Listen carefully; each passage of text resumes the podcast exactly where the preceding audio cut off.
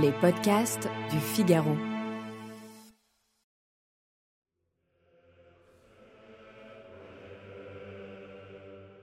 Du 23 au 24 novembre 1654, Pascal vit une rencontre qui bouleverse sa vie. On la découvre après sa mort, sur deux feuillets jaunis, trouvés dans son pourpoint. Balafré d'une écriture hâtive et enfiévrée sur l'un, appliquée sur l'autre. Il porte le même message. La clé d'explication d'une transformation survenue en l'an de grâce 1654, au creux d'une nuit d'hiver. Les coups de foudre ont une date et un instant précis. Celui-là a eu lieu du 23 au 24 novembre 1654 et a duré depuis environ 10h30 du soir jusqu'à environ minuit et demi.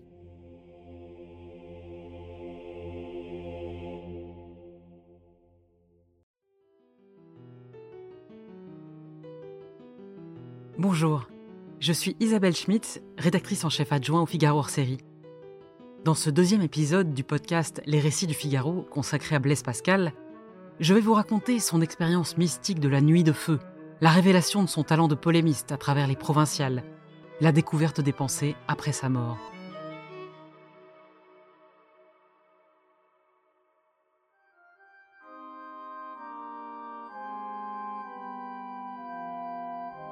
Le monde célèbre sa brillance, mais depuis de longs mois, Pascal est en réalité en proie à un ennui profond, le novembre de l'âme. Au début de ce mois lugubre, le jovial Jacques Le Pailleur est mort. Vingt ans auparavant, cet honnête homme avait assisté aux prouesses du petit Blaise. Alors, que se passa-t-il exactement dans le silence de ce soir hivernal de novembre 1654 Nul ne le sait. Seul en témoignent ces deux feuillets en parchemin, ce mémorial cousu dans la doublure de son pourpoint, au plus près de son cœur. On ne retrouvera ce talisman qu'après sa mort. C'est un rempart pour les jours de doute. Les mots s'y succèdent comme autant de fulgurances. Feu, Dieu d'Abraham, Dieu d'Isaac, Dieu de Jacob, nom des philosophes et des savants, certitude, certitude, sentiment, joie, paix, Dieu de Jésus-Christ.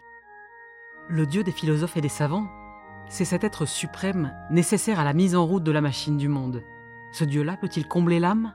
Séduire une intelligence sans doute, mais transfigurer un homme au point de le toucher au cœur et de lui faire verser des larmes Joie, joie, joie, pleure de joie. Je m'en suis séparé, Jésus-Christ. Je l'ai fui, renoncé, crucifié, je m'en suis séparé, que je n'en sois jamais séparé. Si selon sa sœur Gilberte, Blaise a été préservé par une protection de Dieu particulière de tous les vices de la jeunesse, elle n'en écrit pas moins que sa période mondaine fut le temps de sa vie le plus mal employé. Nul ne connaît mieux ses bassesses que soi-même. Blaise dénoncera plus tard dans une prière son usage délicieux et criminel du monde. Il pense avoir crucifié Jésus-Christ et il supplie par deux fois de n'être pas séparé de Dieu dont le feu l'a brûlé. Ce Dieu, il en a fait l'expérience réelle, concrète, charnelle, Certitude, certitude, sentiment, joie, paix. Blaise Pascal est un des plus grands scientifiques de son temps. Pourtant, Dieu n'est pas un concept de philosophe, il est une personne. Dieu d'Abraham, Dieu d'Isaac, Dieu de Jacob, Dieu de Jésus-Christ. Au terme de cette nuit de feu, Pascal a choisi. Oubli du monde et de tout hormis Dieu. Renonciation totale et douce. Plus tard, certains esprits scientistes n'admettront pas qu'une telle intelligence capitule ainsi de son plein gré et prenne le joug du Christ. Ils inventeront la fable d'un accident de carrosse sur le pont de Neuilly, dont Pascal serait sorti si ébranlé qu'il aurait trouvé en la foi un recours thérapeutique. Ce que Pascal écrit avoir découvert cette nuit-là, ce n'est pas le remède à une crainte, la consolation à une tristesse existentielle, c'est une certitude, celle de la grandeur de l'âme humaine quand elle a connu son Sauveur.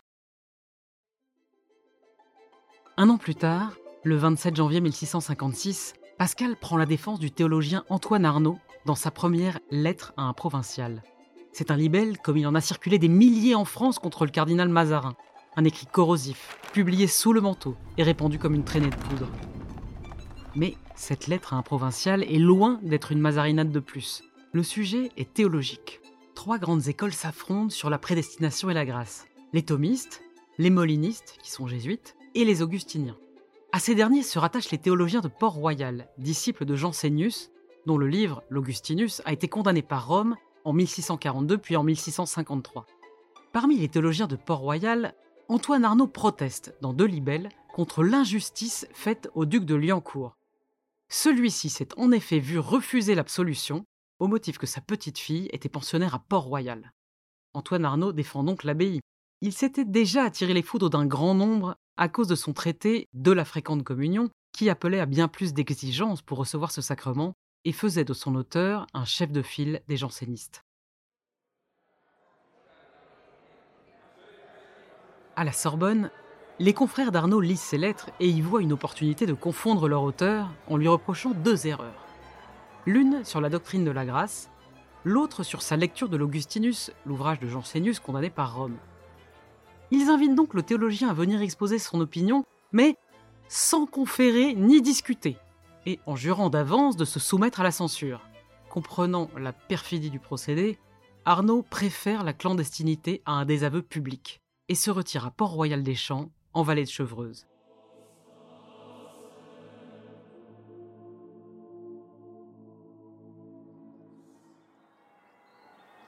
C'est là que Pascal le retrouve. Ensemble, ils conçoivent un plan d'attaque. Ils prennent à témoin le public contre les manigances de théologiens plus soucieux de leurs arrangements mondains que de la vérité. Qui pourrait bien allier l'éloquence à la clarté, le style incisif à l'argumentation? Pascal propose une ébauche. On l'imprime telle qu'elle. Le 27 janvier 1656 est publiée la première lettre écrite à un provincial par un de ses amis sur le sujet des disputes présentes de la Sorbonne. Son écho est immense. Les adversaires d'Arnaud s'étranglent. Dans cette première lettre anonyme, comme dans les 17 qui vont suivre, Pascal se révèle un redoutable polémiste, tour à tour corrosif, sincère, logique, et saisi d'une seule inquiétude, celle de la vérité dans l'annonce de la foi. Après des accroches retentissantes, Monsieur, nous étions bien abusés. Monsieur, il n'est rien tel que les jésuites. il montre l'inconsistance des reproches faits aux augustiniens et la malhonnêteté intellectuelle de ces jésuites. Eux qui se présentent comme des esprits d'aigle, une troupe de phénix qui ont changé la face de la chrétienté alors qu'ils subordonnent leur enseignement des vérités de foi au souci d'être bien vus du monde, et qu'ils servent à chacun ce qu'il lui convient d'entendre. Exposé par le père Anna, confesseur de Louis XIV, le sens du péché est donc, sous la plume de Pascal, auteur des provinciales, réservé à une toute petite élite qui en aurait une conscience aiguë, les autres en étant protégés par leur insouciance. Leur vie est dans une recherche continuelle de toutes sortes de plaisirs, dont jamais le moindre remords n'a interrompu le cours. Tous ces excès me faisaient croire leur perte assurée. Mais, mon père, vous m'apprenez que ces mêmes excès rendent leur salut assuré. Béni soyez-vous, mon père, qui justifiez ainsi les gens. L'apparente naïveté du début fait place à un argumentaire cinglant face aux jésuites, pris en flagrant délit d'incohérence et de mauvaise foi. Les provinciales font grand bruit. L'État s'en mêle. Le 2 février 1656, on arrête le libre-relieur Savreux. Puis la police perquisitionne à Port-Royal des Champs, à la recherche d'une presse. Pascal quitte son logis de la rue des Francs-Bourgeois Saint-Michel pour séjourner incognito dans de pauvres auberges. Il descend même au Roi David, en face du collège de Clermont tenu par des jésuites. C'est là que dans la chambre d'auberge de Blaise, deux d'entre eux viennent rendre visite à Florin Perrier, son beau-frère, alors que Pascal se trouve chez lui, et que des feuilles des provinciales ont tout juste été livrées de chez l'imprimeur. On les jette sur le lit dont on ferme le rideau. L'un des jésuites met Pascal en garde. L'on raconte partout qu'il serait l'auteur des perfides lettres. L'abbé de Beaubrun fait le récit de cet épisode dans ses mémoires. Monsieur Pascal ne se déféra point, et répondit qu'il lui était obligé de cet avis, qu'on ne pouvait pas empêcher le monde d'avoir de pareils soupçons, et que le temps apprendrait un jour si ces bruits étaient bien fondés. Le scandale des provinciales a retenti jusque dans les murs de l'abbaye de Port-Royal des Champs.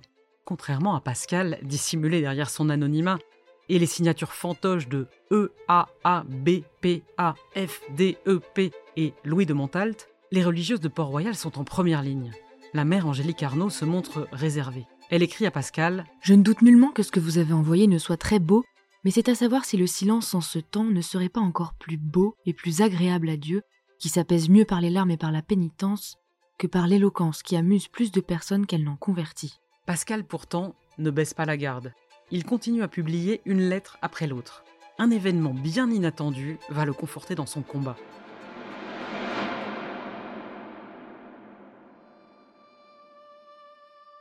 Marguerite Perrier, sa nièce et filleule, âgée de 9 ans et pensionnaire à Port-Royal de Paris, souffrait depuis plus de trois années d'un ulcère lacrymal purulent, si grave qu'il en avait carrié l'os du nez, infligeant à la malheureuse de dégager une puanteur telle qu'il avait fallu la séparer de ses camarades, incommodés par l'odeur. Le chirurgien d'Alancé, réputé le plus habile de Paris, avait estimé le mal incurable. Si ce n'est peut-être en appliquant sur la blessure une lame de feu. Florin Perrier, le père de l'enfant, n'y avait voulu se résoudre, mais le mal empirait. À la veille de la terrible opération, le vendredi 24 mars 1656, vers 4 heures de l'après-midi, la maîtresse des pensionnaires, la sœur Catherine de Sainte-Flavie, eut l'idée d'approcher de la jeune Marguerite la relique d'une épine de la Sainte Couronne du Christ. Ma fille, priez pour votre œil, lui dit-elle, comme elle lui faisait toucher la relique. Aussitôt après, la fillette murmure à une de ses compagnes Je crois que je suis guérie. Toute trace du mal avait en effet disparu. Rappelé, le chirurgien d'Alancé resta dans un extrême étonnement et s'exclama après avoir examiné la patiente Il n'y eut jamais de miracle, si ce n'en est pas un. Bouleversé par ce signe, Pascal y voit, en plus de la bonté de Dieu pour sa filleule, une approbation divine pour la doctrine de Port-Royal. Ce lieu qu'on dit être le temple du diable, Dieu en fait son temple. On dit qu'il faut en ôter les enfants, Dieu les y guérit. On dit que c'est l'arsenal de l'enfer, Dieu en fait le sanctuaire de ses grâces. Ce miracle arrive en effet au moment précis où le roi et Mazarin ordonnent la dispersion des solitaires de Port-Royal et la fermeture des petites écoles des champs. À la tête de l'abbaye de Port-Royal, la mère Angélique invite ses sœurs à la prudence et à l'humilité. Elle écrit à la maîtresse des pensionnaires. Ne désirez pas tant, ma très chère sœur, que le miracle fasse cesser la persécution que nous souffrons que celle que nous faisons souffrir à la vérité en n'y conformant pas nos actions. Que si nous lui étions vraiment fidèles, Dieu ne serait pas obligé, comme il est par sa justice, de faire souffrir sa vérité pour nous châtier. À la reine de Pologne, elle écrit le 5 mai 1656 Nous ne savons pas si Dieu s'est voulu servir de ce miracle, mais il semble qu'on s'adoucit pour nous. On a permis à mon frère d'Andilly de revenir, et on ne parle plus de nous ôter nos confesseurs. Enfin, c'est une trêve que Dieu nous donne pour nous disposer à mieux souffrir quand il lui plaira que la tempête recommence. Elle ne va pas tarder en effet à recommencer. Lors d'un prêche de carême, un jésuite en chair ironise sur le sens du miracle de la Sainte Épine. C'est peut-être à lui que Pascal pense quand il écrit dans ses pensées Ubi est Deus tuus, les miracles le montrent et sont un éclair. Le 17 mars 1657, l'Assemblée du clergé de France impose aux prêtres et aux religieux la signature d'un formulaire anti-janséniste, quelques jours avant la diffusion de la dernière provinciale. Le 6 décembre 1657, ce sont les provinciales elles-mêmes qui sont mises à l'index. Quand Pascal l'apprend, il fulmine ce trait adressé aux jésuites. Si ce que je dis ne sert à vous éclaircir, il servira au peuple. Si cela se taise, les pierres parleront. L'Inquisition et la société, les deux fléaux de la vérité. Si mes lettres sont condamnées à Rome, ce que j'y condamne est condamné dans le ciel. Depuis plus d'un an, Pascal scelle ses lettres avec un cachet en forme de ciel entouré d'une couronne d'épines. Et il a adopté cette devise. Scio qui credidi. Je sais en qui j'ai cru. C'est à peu près au même moment que Pascal se lance dans un projet d'apologie de la religion chrétienne. Deux ans plus tard, au printemps 1658, il en fait une présentation à Port-Royal des Champs. La nouvelle de la guérison miraculeuse de la petite Perrier avait fait grand bruit. Si certains avaient grincé des dents, d'autres s'en étaient trouvés bouleversés. Parmi eux, Pascal. Cet esprit rationnel avait constaté de ses yeux que tout ne pouvait être expliqué par les lois de la nature. Il fallait annoncer au monde qu'il existait par-delà ces lois des manifestations aussi éclatantes de la miséricorde de Dieu. Gilberte Pascal le raconte dans son récit de la vie de son frère. Ce fut l'occasion qui fit naître cet extrême désir qu'il avait de travailler à réfuter les principaux et les plus forts raisonnements des athées. Blaise continue à rédiger les dernières provinciales, mais il se lance également dans un projet de taille consigner ses conceptions de l'homme, de la vie et de Dieu sur des feuillets de toute taille. Au printemps 1658, à l'abbaye de Port-Royal des Champs, Pascal fait une présentation d'un grand projet de défense de la religion chrétienne. Ce n'est qu'après sa mort que ses proches découvriront l'ébauche de ce discours.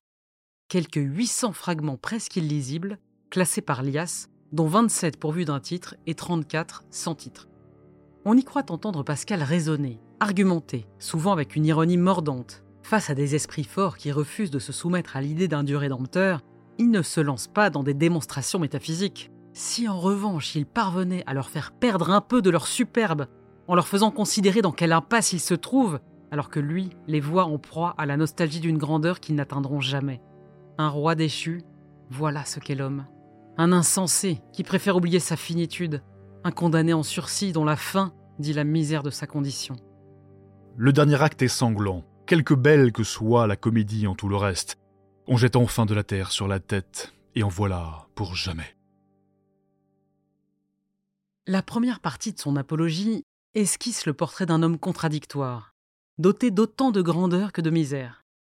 Puis Pascal se demande ce qui peut rendre compte de cette contradiction et quel discours sur l'homme est crédible.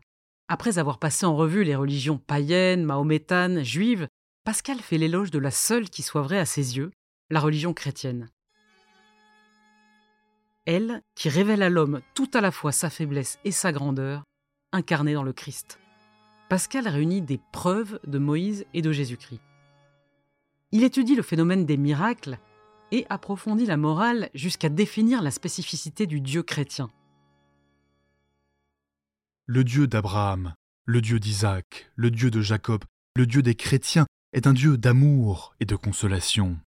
C'est un Dieu qui remplit l'âme et le cœur de ce qu'ils possèdent.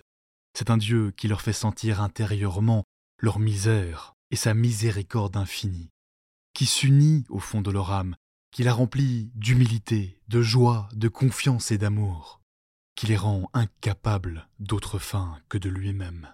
Blaise exhorte ses amis libertins à sortir de leur paresse existentielle. J'aurais bientôt quitté les plaisirs, disent-ils, si j'avais la foi. Eh bien moi je vous dis, vous auriez bientôt la foi si vous aviez quitté les plaisirs.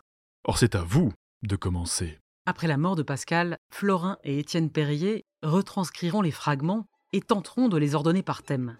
C'est en 1670 qu'est publié un premier tirage des pensées de M. Pascal sur la religion et sur quelques autres sujets.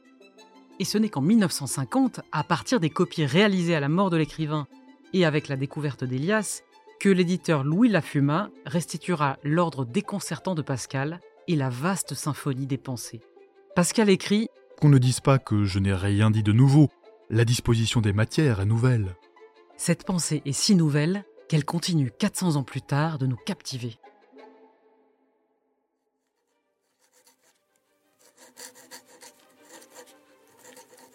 Les mois passent. En octobre 1660, deux ans plus tard, Pascal est chargé par le duc de Luynes d'instruire son fils. Il l'entretient sur la vanité des grandeurs d'établissement. Je veux vous faire connaître, monsieur, votre condition véritable, car c'est la chose du monde que les personnes de votre sorte ignorent le plus. Quelle est-elle, cette condition véritable que Pascal s'apprête à révéler au jeune fils du duc de Luynes? Celle d'un grand seigneur qui tient sa grandeur de la volonté sociale de distinguer certains États et qui n'est en réalité que le maître de plusieurs objets de la concupiscence des hommes. C'est parce qu'il a le pouvoir d'exaucer leurs désirs, de soulager leur misère et de récompenser leurs efforts que les hommes s'attachent à un grand seigneur et le révèrent. Qu'ils perdent ce pouvoir, ils n'auront plus pour lui un seul regard. Votre royaume est de peu détendu, mais vous êtes égal en cela au plus grand roi de la terre. Pascal ne condamne pas ce pouvoir, il en voit l'utilité, mais il met en garde son protégé. Ces grandeurs d'établissement ne sont pas le reflet d'une supériorité morale. Il n'est pas nécessaire, parce que vous êtes duc, que je vous estime, mais il est nécessaire que je vous salue. C'est au nom de la cohérence sociale et de son ordre établi que le faible doit respecter celui qui le gouverne. Quant à la considération morale qu'il pourrait lui porter, elle doit être gagnée par une grandeur tout autre. Voilà le futur duc de Chevreuse politiquement déniaisé. S'il s'était cru de nature supérieure au manant du bon peuple, son précepteur se charge de le détromper. Si la pensée publique vous élève au-dessus du commun des hommes, que l'autre vous abaisse et vous tienne dans une parfaite égalité avec tous les hommes, car c'est votre naturel. Le peuple ignore ce secret, et sans doute doit-il être préservé pour qu'il accepte d'être gouverné. Les grands, en revanche, doivent en être bien informés. Toute leur vanité vient, selon Pascal, de ceux qui ne connaissent point ce qu'ils sont et se croient de nature supérieure. Pascal commence par mettre en cause le principe même de la monarchie. Pourquoi confier la direction d'une société aux mieux nés On ne choisit pas pour gouverner un vaisseau, celui des voyageurs, qui est de la meilleure maison. Et pourtant, si l'on veut faire prévaloir les mérites à la tête de l'État, la guerre est assurée, car nul ne s'accordera sur celui qui dispose des plus éminents. La monarchie est par conséquent le mode de gouvernement le plus apte à garantir la paix. Étant entendu que le monarque doit œuvrer avant tout, avec l'aide de Dieu, à instaurer l'ordre le plus juste, celui de la charité. Pascal termine ainsi ses discours sur la condition des grands. Il faut mépriser la concupiscence et son royaume, et aspirer à ce royaume de charité, où tous les sujets ne respirent que la charité, et ne désirent que les biens de la charité. Quelque temps plus tard, le précepteur se fait entrepreneur et met en pratique cette maxime. Il lance avec le duc de Rouennaise, le marquis de Crenan et Arnaud de Pomponne, futur ministre de Louis XIV, l'entreprise des carrosses à 5 sols, premier réseau de transport public créé en France. Cinq lignes de carrosses sillonnent Paris à bas prix.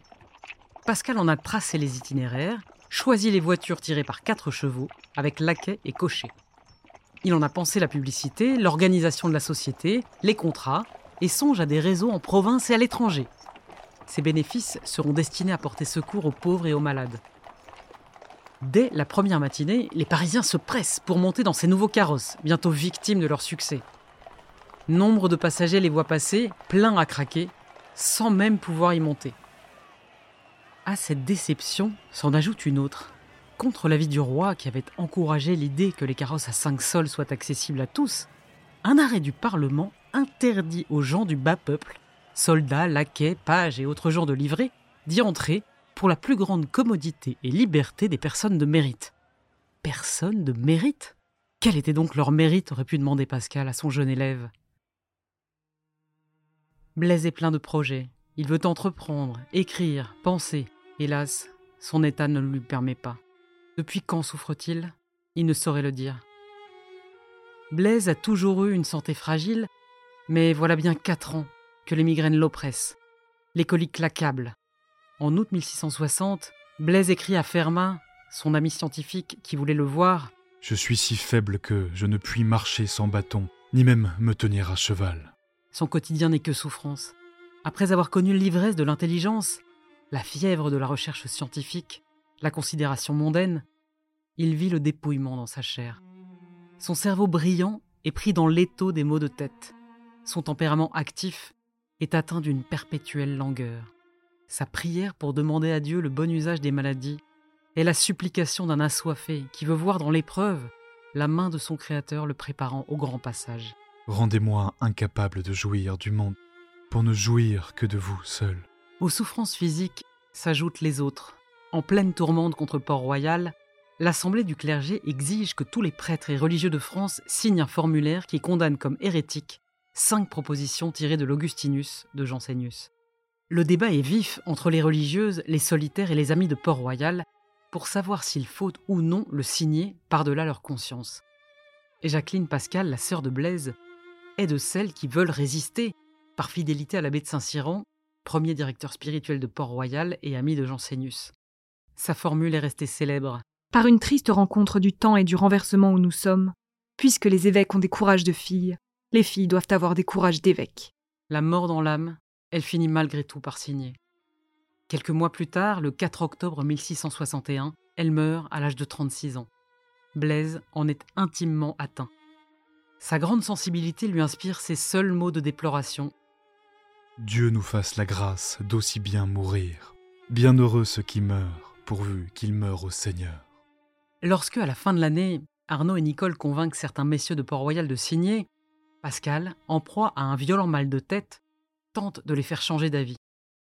Au terme de son argumentaire, il perd connaissance. Voilà bien deux ans qu'il ne peut plus travailler, et qu'il passe ses journées à prier d'église en église. Saisi de pitié devant une mendiante de 15 ans à la sortie de Saint-Sulpice, il la confie à un prêtre pour lui trouver un logement, payant le tout avec ses deniers. Après sa mort, on retrouverait chez ce bon samaritain un papier de sa main. J'aime la pauvreté parce que Jésus-Christ l'a aimée. J'aime les biens parce qu'ils donnent le moyen d'en assister les misérables. Je garde fidélité à tout le monde, je ne rends point le mal à ceux qui m'en font.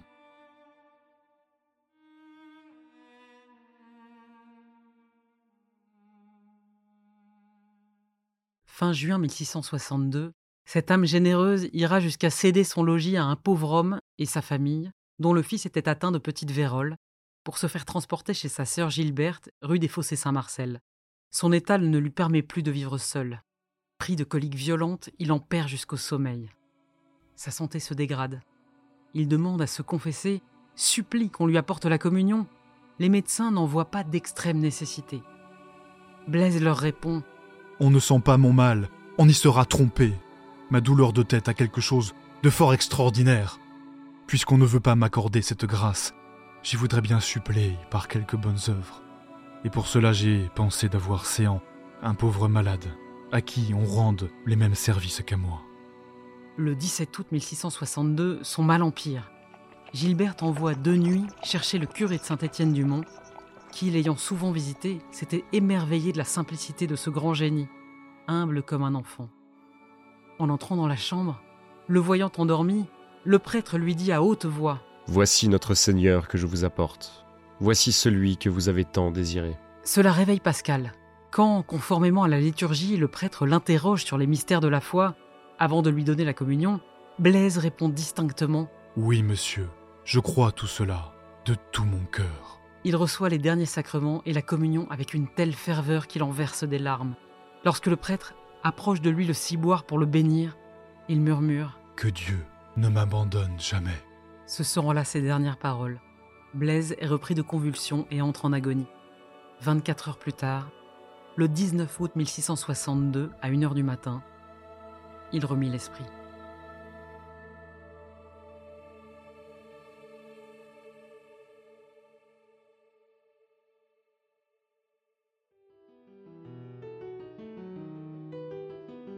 Merci d'avoir suivi ce podcast Les Récits du Figaro. J'ai écrit ce texte pour le Figaro hors série Pascal, le cœur et la raison, disponible en kiosque et sur Figaro Store. Cet épisode a été réalisé par Astrid Landon avec les voix de Charlotte Darche, Madeleine Métayer, Paloma Absil, Salomé Boulet, Louis Chabin, Alban Barthélémy, Vincent Roux, Augustin Morio. À la prise de son, Louis Chabin, coordination Haute Cérès et Salomé Boulet.